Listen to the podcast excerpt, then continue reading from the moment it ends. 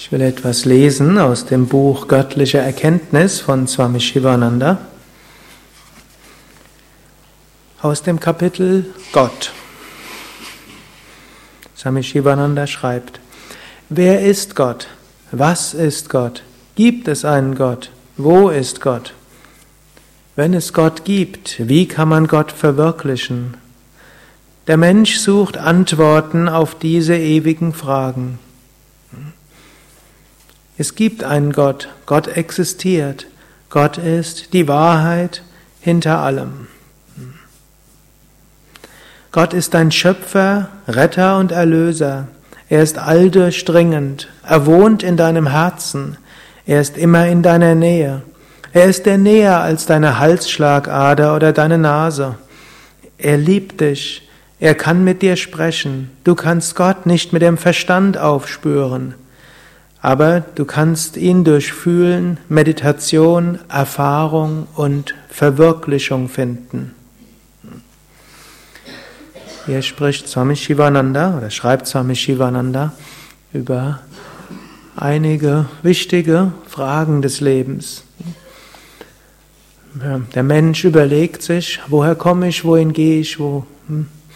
was ist das Ziel des Lebens, gibt es einen Sinn hinter allem Leiden? Gibt es eine höhere Kraft hinter allem? Hm? Letztlich, wenn alles Leben irgendwann aufhört, hm, was soll das Ganze, was ich dort mache? Wir könnten dort rein materialistisch argumentieren und eben sagen, ja, letztlich die Welt ist irgendwo zufällig entstanden. Wir wissen nicht warum, irgendwo. Und dann gab es irgendwie eine Evolution Irgendwo ist irgendwann zufälligerweise irgendwelche Vulkane in den Tiefen so entstanden, dass irgendwo ein paar Kohlenstoff, Sauerstoff, Wasserstoff, Stickstoffmoleküle sich verbunden haben zu einer DNA. Dabei ist dann irgendwann eine Zellhülle drumherum entstanden. Die kamen, sind irgendwo zufällig auf die Idee gekommen, sich zu teilen. Und prompt hat das ganze Leben begonnen. Und irgendwo haben sich irgendwann mal zwei Zellen versehentlich zusammengetan. Und das hat sich als irgendwo hilfreich erwiesen. Dann wurden es drei und mehr. Irgendwann haben sie Beine und eine Nase bekommen und, und so weiter. Gut. Evolutionsbiologen argumentieren so und dann irgendwann begann dann Bewusstsein. Hm, plötzlich, wer weiß, hat die Ameise Bewusstheit bekommen oder erst der, hm, oder erst der Lurch. Dass Gorillas Bewusstsein haben, weiß man inzwischen sehr genau, denn man kann sich mit Gorillas unterhalten.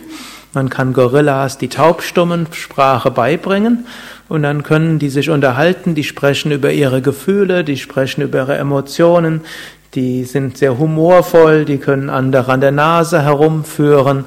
Ich habe da gerade vor kurzem so eine Hörsendung gehört, also die Gorillas haben, sind, verhalten sich eigentlich wie ein Mensch mit einem IQ von 80.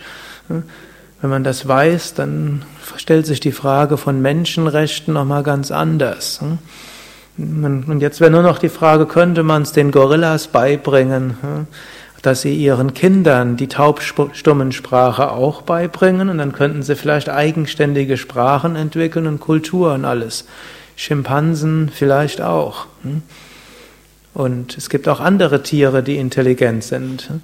Gut, wann, wann ist also irgendwann Bewusstheit entstanden? Vielleicht, wenn die anfangen würden, sich mit Sprache zu unterhalten, würden sie irgendwann mal feststellen, jemand anders stirbt, ich sterbe auch, können auch eine philosophische Frage stellen. Gut, ist Bewusstsein nur einfach zufällig entstanden? So kann man intellektuell drüber nachdenken. Kant hat irgendwann mal alle Gottesbeweise, intellektuellen Gottesbeweise ad absurdum geführt und hat gesagt, wir können Gott nicht intellektuell beweisen, denn alle traditionellen Gottesbeweise sind eigentlich Zirkelschlüsse. Gleichsam ist Shivananda in, in den nächsten Kapiteln einige der traditionellen Gottesbeweise aufführt, die intellektuell eben im Laufe der Philosophiegeschichte gemacht wurden.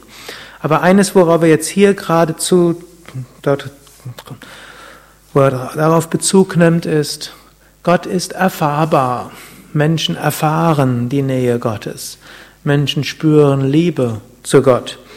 Menschen spüren die Nähe zu Gott. Menschen spüren, wenn sie zu Gott beten, dass da eine Nähe da ist.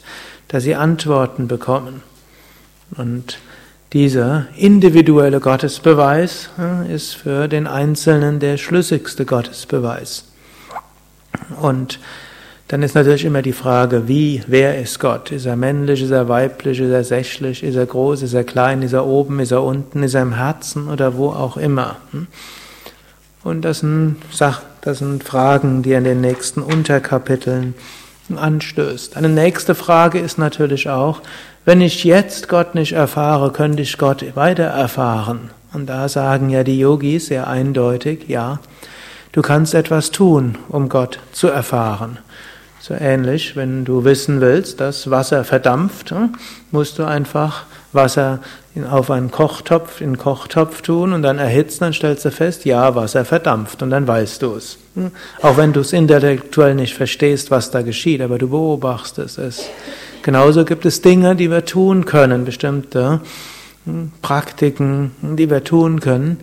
Und dann können wir merken, ja, unser Herz öffnet sich und wir können eine Erfahrung machen, die wir deuten können als die Gegenwart Gottes. Darüber gibt es noch viel zu sagen. Hm? Ein andermal. Hariam Tatsat.